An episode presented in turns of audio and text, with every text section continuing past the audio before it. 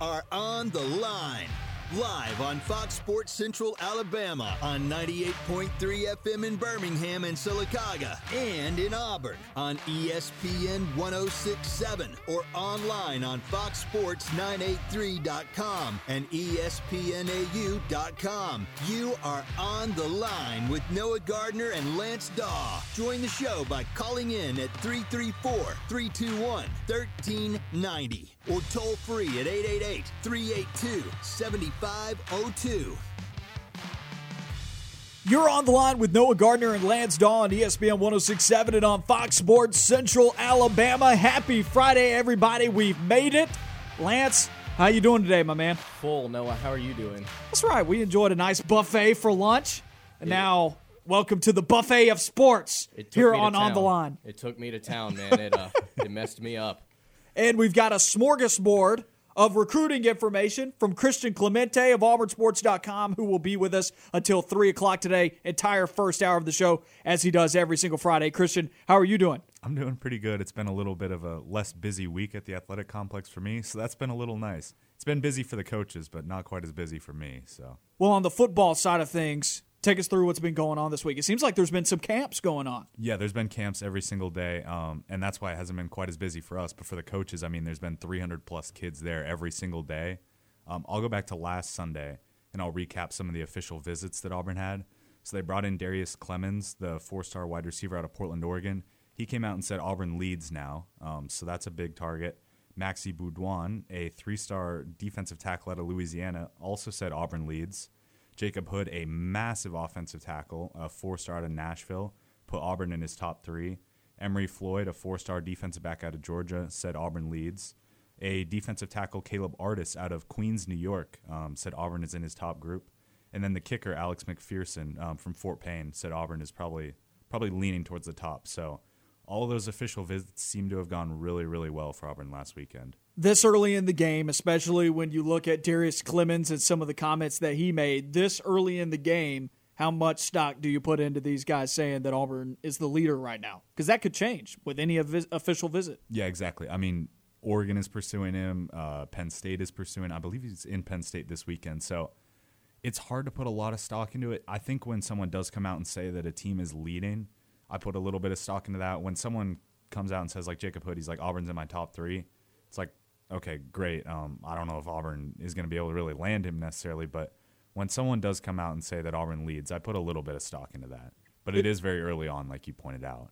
Is this coaching staff's strategy of searching far and wide across the country, is that working for him so far? Because you talk about Darius Clemons, highly touted wide receiver. He's from the Pacific West Coast out of Eugene, no, Portland, Oregon. Yeah, I think it's working really well for them. And then the other guy I brought up, Caleb Artis, the uh, defensive tackle out of Queens, New York, he didn't give any leaders. Um, after that visit, I would guess Auburn is the leader. He seemed to have a ton of fun. Um, Nick Eason actually played the guitar for him and his mom. It was his mom's birthday over the weekend, and so they went out to dinner and he played the guitar. Well, look, let me tell you, Nick Eason has been the star of this staff. We've gotten to talk with everybody, just kind of hanging out in the complex. Nick Eason has been incredible, and he's incredible with these players. He walks a player out of the complex, takes them to their car. He comes back and he's already on the phone talking to somebody else. He has been very, very good, and I think he's been an incredible pickup for Auburn, especially in recruiting. Okay, you got to take me through the guitar story then. What did he play? What did it? Did it? I, I guess you weren't there for the guitar, but I was not so. It, uh, Caleb Artis, they went out to dinner, and he said that Nick Eason played the guitar for Happy Birthday, and Chanel Valentine, one of the uh, recruiting specialists for Auburn, saying Happy Birthday to Caleb Artis's mom. So, I guess that, I guess Nick Eason is a guitarist, but he has moved up on my coaching rankings here just because he can play the, the guitar. That is so much fun. That's awesome.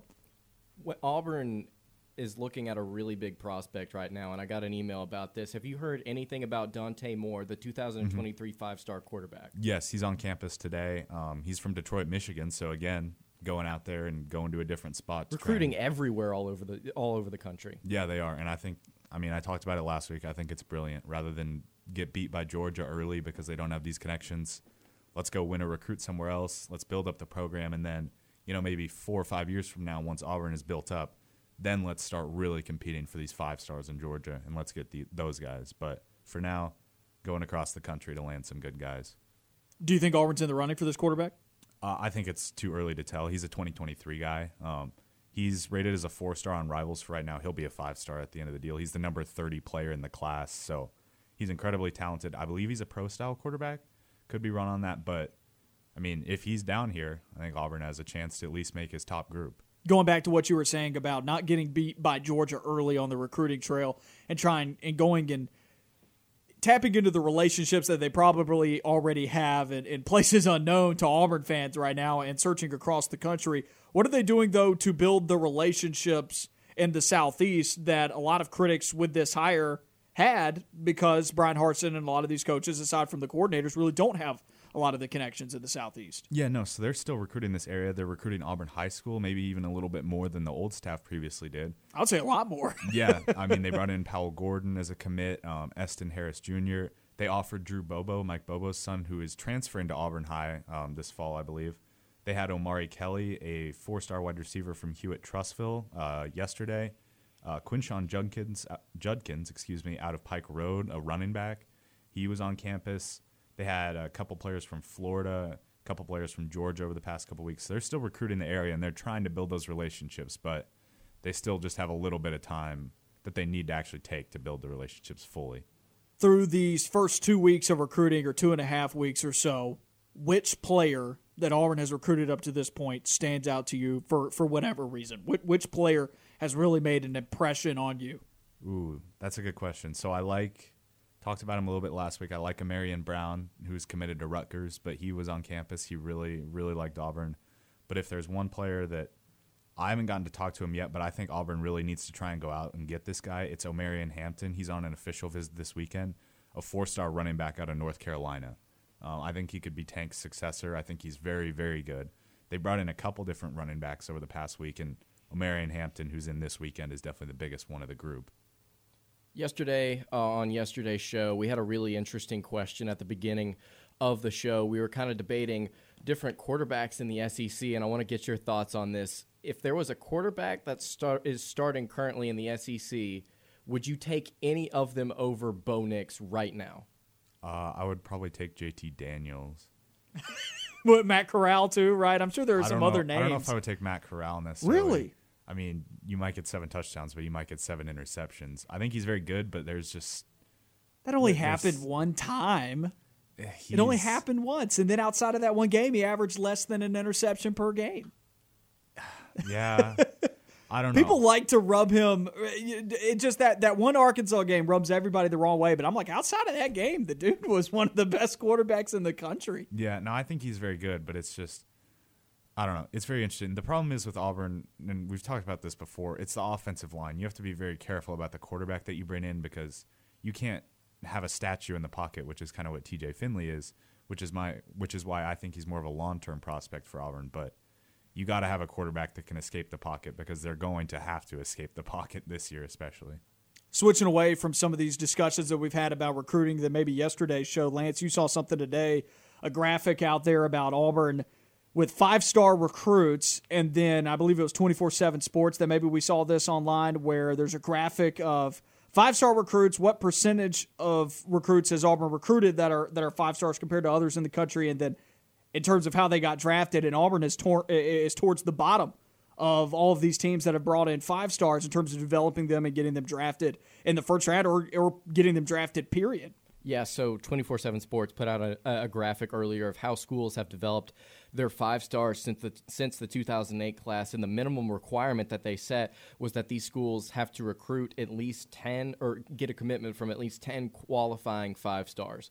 And Auburn at, is at the bottom of that list at 10. 10% of the five stars that they have gotten, so that means one, has been a first round draft pick, and 40% of them have been drafted.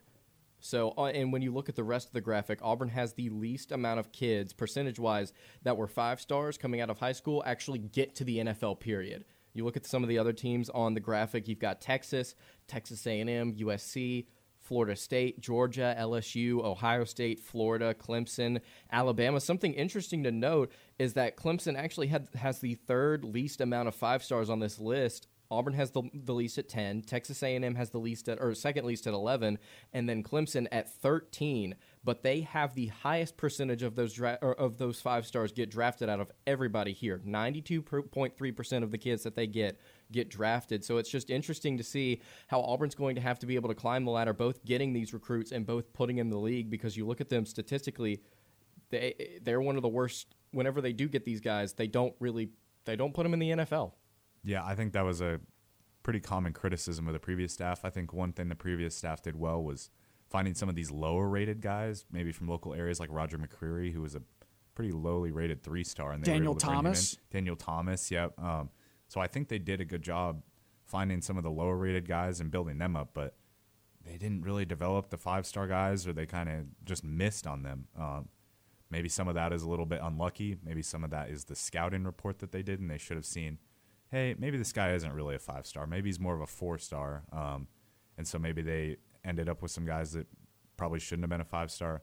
But that was definitely a pretty common criticism of the previous staff, and I think that's something the new staff is going to have to work on pretty heavily. And I think they have been. Um, the previous staff had something like 10 people behind the scenes that would scout people. The new staff has, from what I heard, like 20 to 30. Wow. So they've really made put more of an emphasis on the high school scouting and really trying to, to trying to identify talent a lot more. We're sitting at an interesting time right now because we can speculate all we want, and I believe you. I, am in, in the boat as well. I believe this coaching staff can get it done. It's just we've not seen those commitments yet because it's so early. Mm-hmm. Obviously, June 1st was the first time that recruits were uh, able to actually get on campus and talk to some of these guys in person. So we're sitting in an interesting time right now. It's just kind of a wait and see mode, and I think it is going to take one, two, three seasons to really see this recruiting flesh out and become better than what the previous coaching staff was able to do. Do you see it being a quicker thing, or do you see it more down the line and giving it a couple seasons to really see Auburn catch up to some of these bigger rivals. No, I certainly agree with you on that. Um, I think it's going to take time. I think Bryan Harsin has a great plan in mind, but it's a plan that's going to have to take time. Auburn fans are going to have to be a little bit patient. They know what they're doing. Like I said before, they're very smart. They're going out across the country so they can still land some of these four stars and maybe a five star. And then a couple years down the line, they can start bringing in some of these five stars from local area. But as of now, you just got to be patient a little bit. I think it's going to take a little bit of time on the recruiting trail. And I don't think you can judge this coaching staff on the 2022 class either. They're still a little bit behind. The first true recruiting class where I think you can fully say, hey, this might be a little bit concerning is the 2023 recruiting class.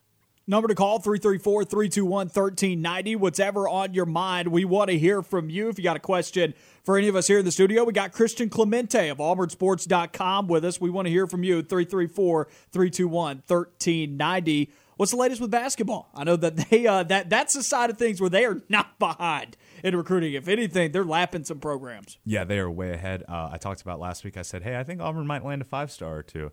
Uh, Zion Cruz, the number 19 player in the class out of New Jersey, came out and said Auburn is in the lead, and I think Auburn is in a really good spot. We talked about, you know, how, what does it mean if a player says Auburn's in the lead? I think Auburn's really in the lead for that one. I think they have a good chance there. I think Alabama's recruiting him too, though, right? Didn't he say that he, he might be looking to to take a trip to Alabama or North I, Carolina? I believe so. Yes. How much of a concern is there from the other team in the state that's tearing it up in recruiting as well? I think it's a little bit of a concern. I believe Zion Cruz was actually a Duke guy, um, but then the Coach K news came out and Auburn kind of jumped on that a little bit. This is kind of an Ira Bowman special. He's been recruiting him out of New Jersey pretty heavily. I like Auburn's chances there a lot. I think he's a very talented shooting guard, can also play point a little bit. So, what's his play style like? Is he, you know, compare him to a former guard that Auburn's had up to this point? Is he a Mustapha Heron type? Maybe more a, of a Bryce Brown, Trey I, Alexander. I would say maybe a little bit of a hybrid of that. He's very athletic, very very athletic, but he can shoot as well. Um, I haven't gotten to see as much of his film as I'd like to, but he is he's an athlete. That's really what he is. Do you have his measurables like height and weight? Uh, I want to say he's six six. I don't know his. Ooh. I don't know his weight off the top of my head. That's Mustapha Heron esque. I think yeah. Mustapha Heron came in at about six foot five. Would have loved to see more of a jump shot from Mustapha Heron. I mean, he had a good mid ranger. Would have liked to see him flesh out a little bit more outside of the mid range, but at least more with, with more consistency. But that that's kind of Mustapha Heron territory right there. Yeah. So Auburn's in a good spot for him. Uh, Jarace Walker, the number nine player in the 2022 class um, from IMG Academy, said he's seriously considering Auburn. I think Auburn has a chance there. I don't know if it's quite as good of a chance. Uh, the number 39 player in the class, Nick Smith, a point guard out of Arkansas. He played with Allen Flanagan his freshman year of high school, actually. Uh, that's a Wes Flanagan special, and I think Auburn's in a good chance there. Or has a good chance there. Seems like the relationship is building there Yes. between Auburn They've and Nick a li- Smith. Yeah, they've got a little bit of a pipeline in Arkansas, and Nick Smith is partially he could be the next guy there. Um, Chance Westry, a four-star point guard, all the way out in California, said Auburn strongly in the mix. And then one guy who finished up his official visit yesterday, four-star small forward Dillon Mitchell. He's one of the fastest risers in the class. The previous rivals rankings had him at uh, 110 in the class. The latest rankings have him at number 31. So he rose like crazy, and he really, really liked Auburn when he was talking about it yesterday. And I think Auburn's pretty squarely in the mix there. He could be like an Allen Flanagan replacement at small forward. Why is he climbing so much? Uh, I haven't gotten to see his film at all yet, but people seem to like him a lot. So that's Like, did he get taller? Did he go to a camp? It's like, I man, think he's just been just performing off. really, Yeah. really well uh, as of recent. He's he's pretty big for a small forward. I think he's six seven, six eight. Mm-hmm. So he's a big small forward, and he's just.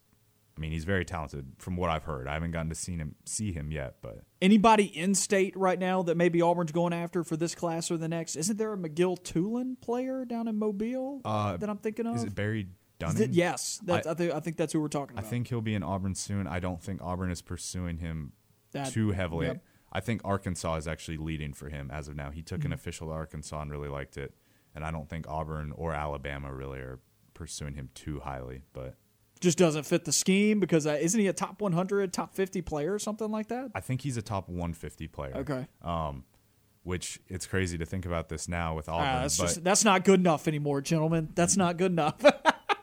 yeah, I mean he's a little he's a little outside the range of. I, I think Auburn is still pursuing him, and he will be on campus, but they've got some more talented players on the board as of now. So Let's take a quick break, and when we come back, we'll talk a little bit more basketball here. We want your thoughts on Desi Sills. What does that change for the Auburn lineup this upcoming year? What is Auburn maybe losing and not getting Desi Sills on campus, as well as JT Thor news? We haven't got to talk with you about that since that occurred. He's been mocked in the first round of Bleacher Report's mock draft. Want to get all your thoughts on that? We'll be coming back in just a moment. You're listening to On the Line.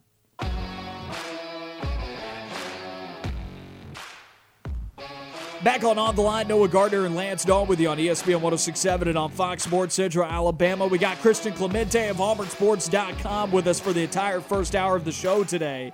Then coming up at 3 p.m., we got Jeremy Law of Radio Alabama Sports with us for hour number two. Going to get a lot of his thoughts on Alabama related things, but we are parking the bus here now with Auburn basketball here at the 215 segment. How does the lineup change for Auburn now that Desi Sills is not coming on the plains? Found out earlier this week, or maybe Sunday, Monday, somewhere around there, that he was going back home to Jonesboro, Arkansas, his hometown, and he's going to play for the Arkansas State Red Wolves. What do we know about the situation, first of all? Obviously, academic issues, and I think that that's about all we know, right? yeah, it was just an unfortunate situation where the major that he had at Arkansas, a lot of his credits didn't transfer to Auburn, um, and he had, I believe, one year of athletic eligibility left, and there was no chance with the credits that were transferring that he would be able to graduate on time. So it was in his best interest to be able to graduate to go somewhere else. It was unfortunate. I know Bruce Pearl and his staff were really excited to have him as a piece on this roster, but things just didn't work out academically, which is an unforeseen issue with this transfer portal that, you know, some of these schools are figuring out now, you know, credits might not transfer, stuff like that. So that's just kind of the way it goes. You know what's interesting to me though, and I'm not saying you're wrong here because I, you know, that we don't know a whole lot what happened behind the scenes on this, you know, and so we're we, you know, we're not going to say anything about it, but it is interesting.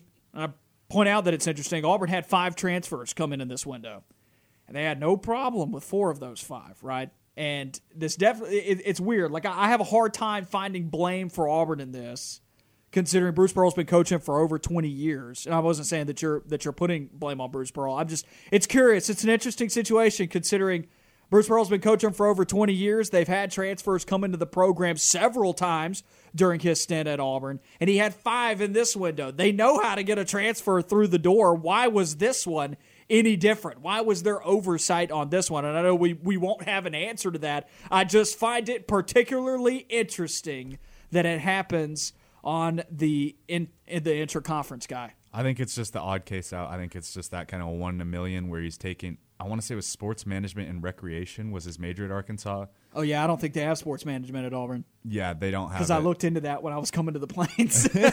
Um, but they were, it was just one odd out scenario where credits didn't transfer and it didn't work out. And I really don't think there's any blame anywhere. It's not Auburn's fault. It's not Arkansas's fault. It's not Desi Sills' fault. It's just the way it goes. Yeah. Well, how does the lineup change then? Now that Desi Sills isn't coming onto the plains. Yeah, so I think it changes the bench a little bit. I had Desi Sills as my backup shooting guard behind KD Johnson, so it doesn't necessarily change the starting lineup, but it shuffles around the rotation a little bit. Initially, I had Devin Cambridge as the backup three. Now I have him as the backup two behind KD Johnson, and Chris Moore might be getting some more minutes at the backup three behind Allen Flanagan. Uh, Flanagan might have to play the two a little bit now as well, so those those guys are going to shift around a little bit and Auburn might be forced to go bigger, just a little bit more. You know, maybe playing Jaylin Williams or Jabari Smith at the three than they originally anticipated. And I know that's kind of a fun lineup to look at and see one of those guys at the three. But it was kind of, mm, I don't know if Auburn's going to do this. Now they might have to a little bit more because from what we've heard, Auburn's sticking with the roster they have now and they're not planning to add anybody else. Do you think Zep Jasper at any point will get minutes at the two, even because he's listed as a combo guard? Yeah, I think he could certainly get minutes at the two. In my um, initial lineup, this is going back months ago now, or not months, but weeks ago, I had Wendell Green starting at the point guard and Zep Jasper starting at the two. Jasper certainly could get minutes at the two, but with only two point guards on the roster, I think they're uh, scholarship point guards on the roster. I think he's going to have to limit his minutes at the two. I know you said it doesn't change the starting lineup any really. At least it, it shouldn't. You think that that's still pretty safe, but it kind of seems like KD Johnson would have a lot to gain from this. I feel like Desi Sills would probably be the biggest competitor for his minutes in his spot in the starting lineup and his time on the floor. Yeah, KD Johnson is certainly someone that benefited from this a lot, and I think the same goes for Devin Cambridge and Chris Moore because those two got not buried, but they were they were probably going to lose some minutes, but now they have an opportunity to really show what they're made of. And Bruce Bruce likes his guys. He's always confident in the guys that he has on his roster, and he believes in them. He believes in Devin Cambridge, even if he has an inconsistent season like he did last year. He believes in Chris Moore, who showed some flashes last season as well. So I think this is a good opportunity for those two guys, along with KD Johnson, like you mentioned, to really show what they're made of and the basketball players that they are heading into his junior year, would you be shocked if Bruce Pearl went with the veteran guy and Devin, Devin Cambridge to start, start simply because he is the veteran guy, or do you think he's going to play for talent and let KD Johnson play the most minutes? Uh, at the beginning of the season, I would not be shocked if Devin Cambridge starts the season as the starting two. KD Johnson is not here yet. I believe he won't get here until August. He's finishing up some summer classes in Georgia. So KD will be a little bit behind in the system. Not too far behind, though. So I would not be shocked if Devin Cambridge starts the season at the two, but I really would not expect that to last. I think KD Johnson is just very talented as a scorer, scorer, and that he should be probably starting at the two. What's KD Johnson's career trajectory look like in your mind? Is this someone that could take the step to the next level? I think so. Yeah, he was a very, I mean, he was a big get for Georgia at the time, and now he's now he's coming to Auburn. So I think he's very good. He's a very talented scorer. Um, he's better as a two than he is as a one. I know he's listed as a one in high school. He can play the point guard a little little bit, but it's not really his forte. When he gets the ball, he wants to score. That's his main goal. Mm-hmm. He's very good at driving to the basket. He's a pretty strong defender as well. He's got a lot of toughness, which is what Bruce Pearl was really looking for in the transfer portal. So I think he's a good addition for Auburn. I think he is a person who maybe two, three years down the line could be looking at the draft.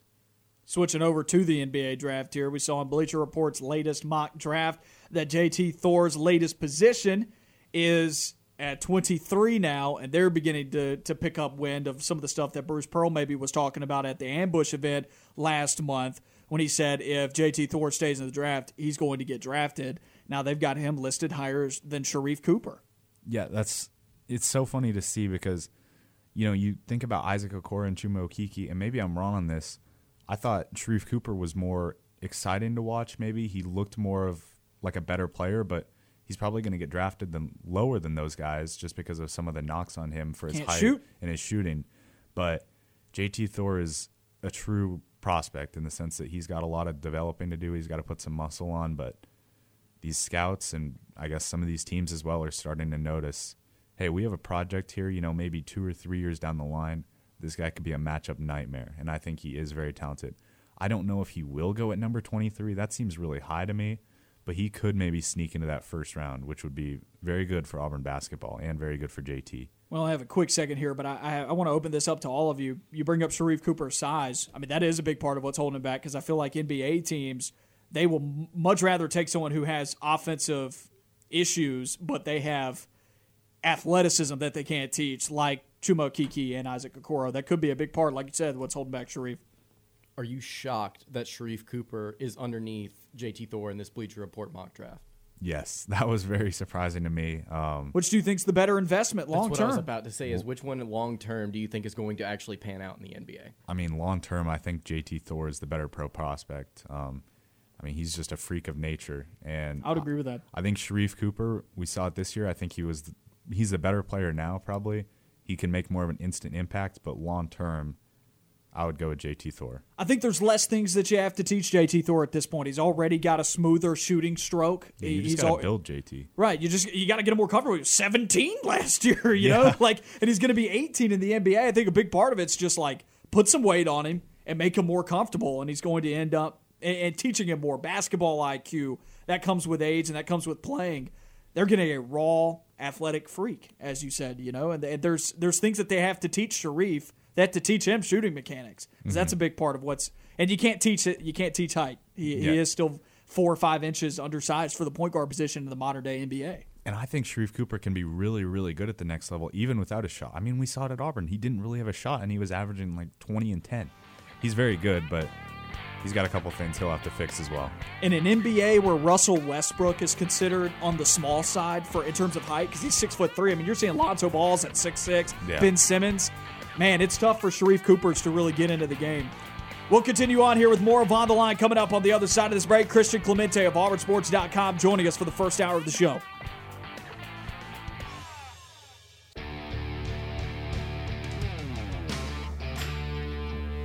You're on the line with Noah Gardner and Lance Dawe on ESPN 1067 and on Fox Sports Central Alabama. Christian Clemente of AuburnSports.com joining us for the first hour of the show. What's coming up on AuburnSports.com, my man? Yep. So it's more recruiting stuff. um, they've got some official visits this weekend. Holden uh, still haven't gotten to meet him and get his last name. He's actually not taking an official this weekend. He's taking an unofficial. He camped yesterday. He'll be here all the way through Sunday, but I believe he backed up his official, and he'll probably try and take it during the season if I had to guess. I do not know this receiver's name, but there is a certain receiver that plays on his seven on seven that right now really doesn't have any recruiting rankings on him. I think he's a three star, and he's camping this week too, right? Um, Sure, I I, I couldn't tell He's a- you. he's a low I end, mean, there yeah. there's like 300 plus campers every day. Yeah. Um, two guys that we talked to yesterday, Camden Brown, the a three star wide receiver actually out of Florida. He won camp MVP. He recently got an Auburn offer before camp. Auburn's a school to look out for there, and he's rising. And then this was kind of a kind of a cool story yesterday. Donovan Johnson, a defensive back out of Georgia, he was at Holy Innocents Episcopal um, in Atlanta, completely unranked. He didn't even have a recruiting profile on our site. He's a 2022 guy. He shows out at camp yesterday. He has one offer before camp, University of Tennessee Martin. He shows out at camp, gets an Auburn offer. So he's a guy to really look out for moving forward. I think he'll start getting a lot of offers. He transferred to a bigger high school for his senior season. So that's kind of What's there to like about him? He's Because I, I can hear Auburn fans groaning right now. yeah. no, he's big. Um, he's got very good footwork. He's got good coverage skills. He can play corner or safety, so he's pretty versatile. Look, this is something that we knew it was going to happen with COVID. Some of these smaller schools and some of these kids who don't get quite as much attention, especially when coaches can't go out and watch games, they're going to get lost in the shuffle. He was a guy who, during his junior season, he probably got lost in the shuffle. Now he's going to camps and stuff, and people are starting to see what he's really made of. And I mean, his senior year at a bigger high school, he could be a three or a four star guy. So that's just kind of a feel good story that we had yesterday, which was kind of cool to see. He was he was so much fun to talk to, man. He was smiling the whole time. He could barely believe he got an offer. He was he was cool to talk to. Those are the ones that you remember, right? Those are the fun ones, I'm Yeah. sure, where you see that and you're like, man, this guy, this guy's just happy to be here. Yeah, I mean, he was for the whole five minutes we talked to him. There was a big smile on his face the whole time. It was a lot of fun. But um, official visits this weekend. Later, uh, Welch, a four-star defensive back committed to LSU, is here. We'll talk to him Sunday. We'll talk to Shamar James, a four-star athlete out of Mobile, on Sunday. I already mentioned him. Omarion Hampton, a four-star running back. Talk to him Sunday. And then Micah Riley Ducker, a four star tight end out of Nebraska, actually, is here on an official. So we'll talk to him Sunday as well. So got some official visits wrapping up this weekend. College football playoff news. I'm sure you've seen it. Recommendation was made. We talked about that a lot yesterday. It still has to go through the approval process, but all that kind of seems to be a little bit of a formality at this point. It's more about when is this thing going to get implemented, it seems. What are your thoughts on it? I think it's good. Um, I was a big proponent of expanding the playoff. I thought eight teams was a little better. I thought six was too small. And I also don't like having teams getting buys, which is why I'm not super heavy on the 12 team. What's the problem with the buys? I think it's just too big of an advantage, man. I mean, college football is a pretty physical sport. And so if one team, I mean, I get it. That's the way it goes. If you got a higher seed, you probably deserve to get a buy. But for me personally, I would just like to see eight teams, you know, four on each side and go from there. That's kind of what I liked more. But either way, it's expanding the playoffs. So is it a it. good offset though to get more teams in? If you're a fan of that, I, I, don't know what your stance is on that. Of course, people have listened to the show enough. I know most people think that Lance and I would just rather keep it at four. But if I, if I've got to do this, I'm down with 12, probably more than I am eight. I'm like, all right, let's just let them all in. Let's let everybody in and let's play this thing out because that might more games. I, I would say more games because of injuries and whatnot. That could create more parity. Yeah. I, I hate to say it like that, but it's the truth. More games is more opportunities for parity. Yeah. I don't know, man. I just I'm not huge on 12. I'm glad they yeah. expanded it. I like it more than 4 but I really wanted eight. I thought eight was the perfect mix. You get your five champions of the Power Five conference, and then you have an opportunity for three at large bids still. I thought that was a good compromise. I thought that expands it. It still gets some of those teams in the mix. 12 just feels like it might be a little too much, but either way, it's still expanding. I don't want to be overly negative. I'm still happy that more teams are getting in the playoff because I think, I think they needed to expand it. So pretty much everybody's been writing articles or putting up graphics about what would have happened over the last couple years if there was a 12 team college football playoff. On our ESPN 1067 account at ESPN 1067, we decided to go backwards in time a little bit further than, than most people, at least with our social media graphics, say, and pose the hypothetical what would a 12 team college football playoff look like in 2013? and how would it shake out? Go and tell us what your thoughts are. Also, call in 334 321 1390. Of course, 2013, the prayer Jordan Hare, kick six year, miracles galore for Auburn football. They would come in as the two seed in that bracket Florida State, the one seed, three seed Michigan State, four seed Stanford. And then th- all those teams would get buys. Then you move into the first round of the playoff, five seed Alabama six seed. Well, we'll just go ahead and say who they'd be playing. Five seed Alabama would play against 12 seed UCF. The winner of that would go on to take on Stanford. You've got eight seed Missouri, nine seed South Carolina going against each other. The winner of that would go on to play Florida State. Seven seed Ohio State, 10 seed Oregon.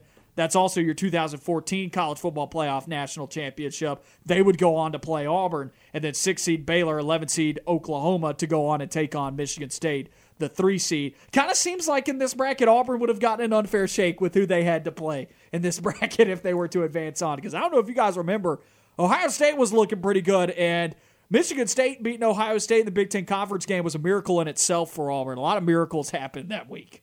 Yeah, Ohio State was very good. Look, I grew up an Oregon fan. That Oregon team was pretty nice too, so that would have been very interesting back then. Why am I drawing a blank on the quarterback?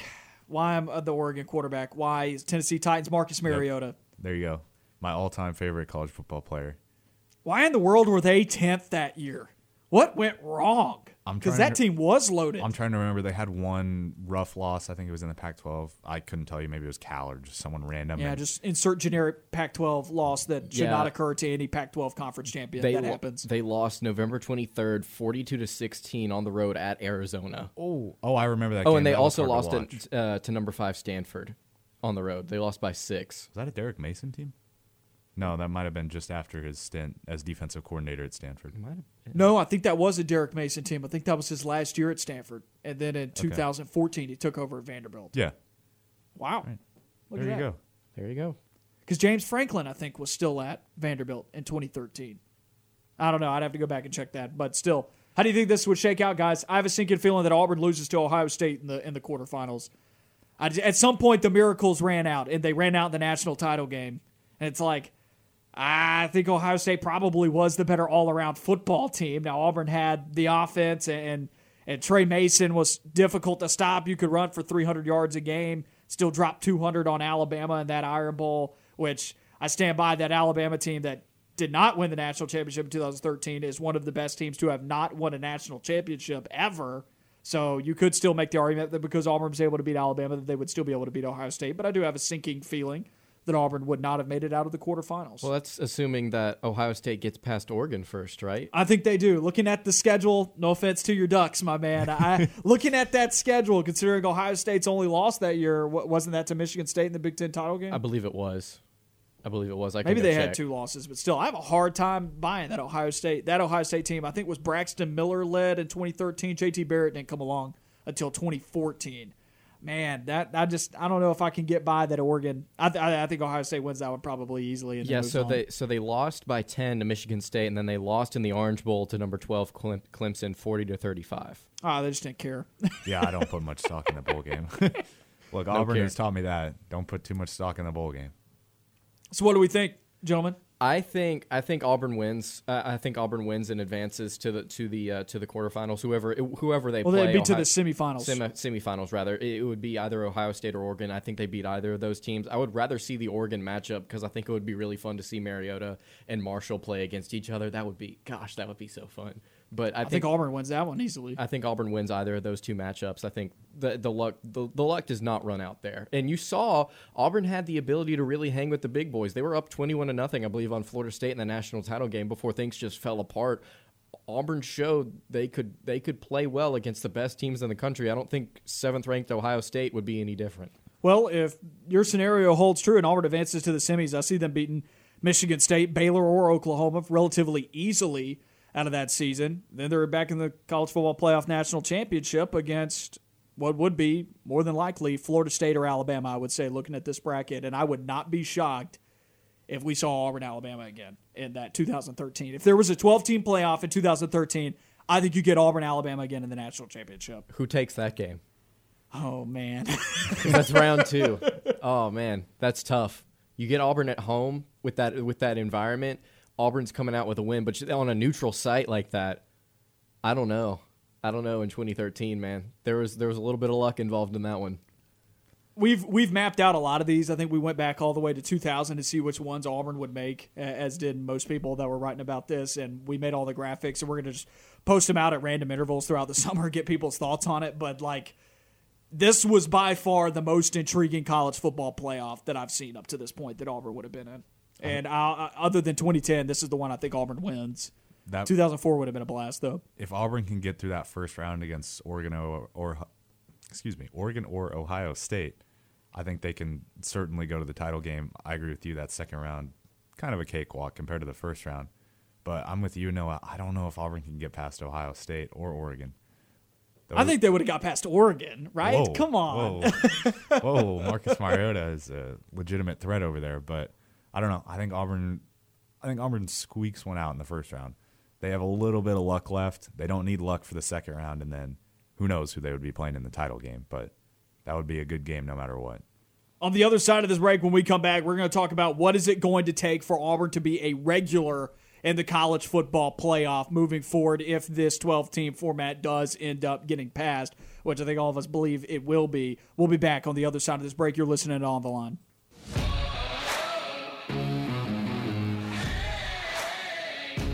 Back on On the Line, Noah Gardner and Lance Dawe with you on ESPN 1067 and Fox Sports Central Alabama. We got Christian Clemente of AuburnSports.com with us just for another seven minutes before we wrap up hour number one here. Let's take a listen to what's on TV tonight.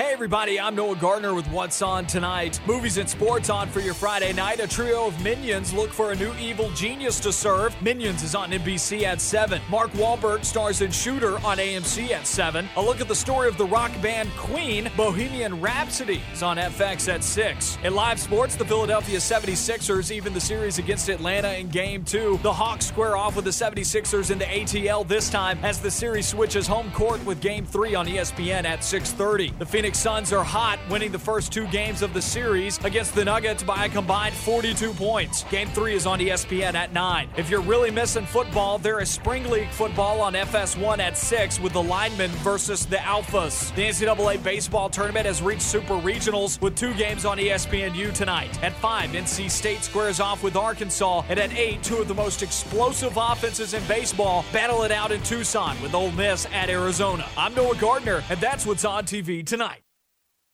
Back on On the Line, Noah Gardner and Lance Dawe with you, joined by Christian Clemente of AuburnSports.com. Tease this going into this segment. We've been talking about the college football playoff, new 12 team format. I think we all agree this is going to end up happening. There just seems like there's too much support for this to not happen. All of it seems to be a formality over the next couple of years, but we still could be waiting until 2025 when we see this happen. But looking ahead, you know, five years from now in the Bryan Harsin tenure, what's it going to take for Auburn to be a regular under a 12 team college football playoff format? Yep, so they got to follow the Bryan Harsin plan. The fans got to be a little bit patient. It's going to take some time. If that does go through in 2023 or whatever, they probably won't be in the playoff that year, but give it a little bit of time. He's got a good plan. They got to build up the trenches. They got to build up the offensive line. They got to recruit that heavily and do a good job recruiting that. They got to build up the D line, follow Bryan Harsin and Mike Bobo's new plan of using a bit more of a pro style offense. And I think Auburn just needs to get back up ahead of like a say LSU or a Texas A&M in the SEC West to really be competing with Alabama for that spot. And they'll be good because it is 12 teams. Auburn has a bit more of a chance to be able to sneak in, even if they don't win the SEC title. So, and you got four or five years to build up to that point, right? Because yep. I would I would imagine this doesn't go into effect until 2025. For a point that Jacob made on yesterday's show, say that there could be a bit of a bidding war about contract mm-hmm. for for television.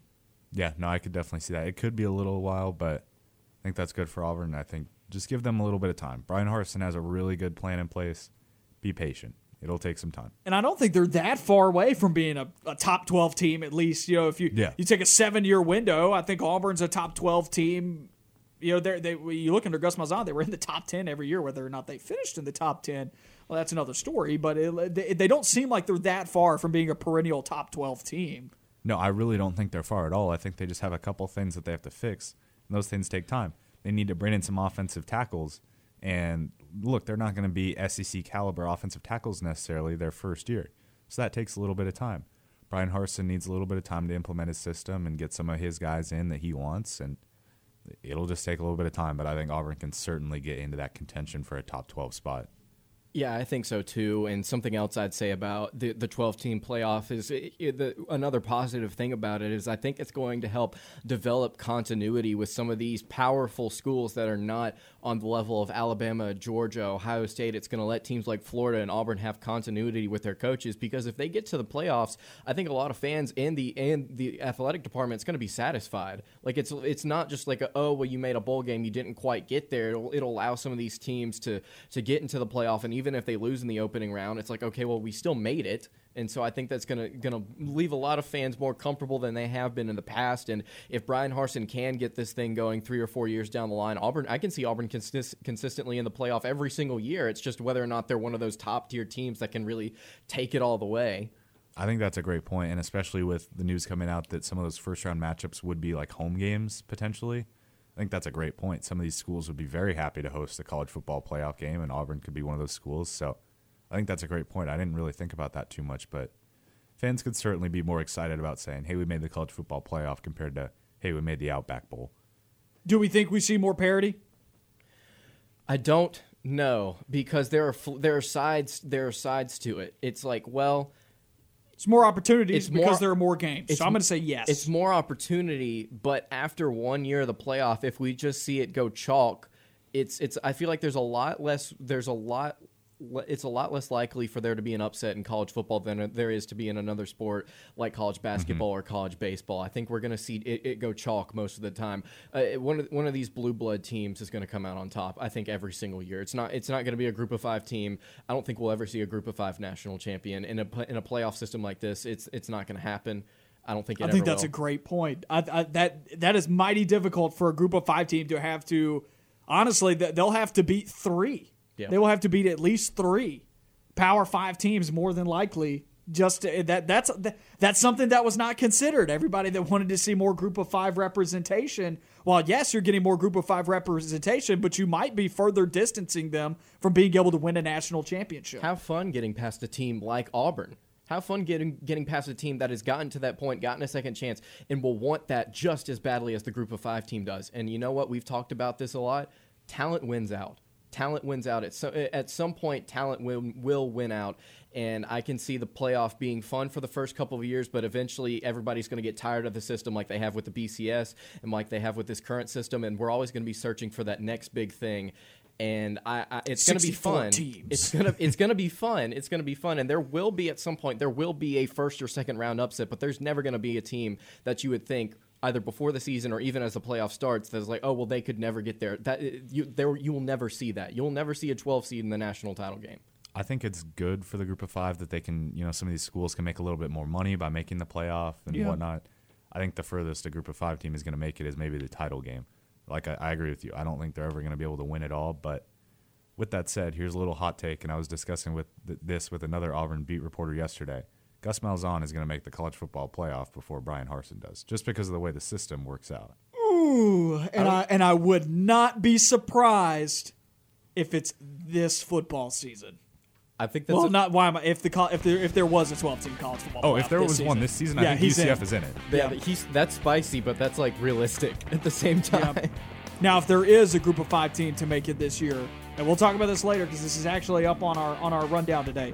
I do think UCF might be the most attractive option for this year, even more so than Cincinnati. UCF for Cincy, but I would roll with UCF. Just Gus in his first season, you yeah. never know what's going to happen there.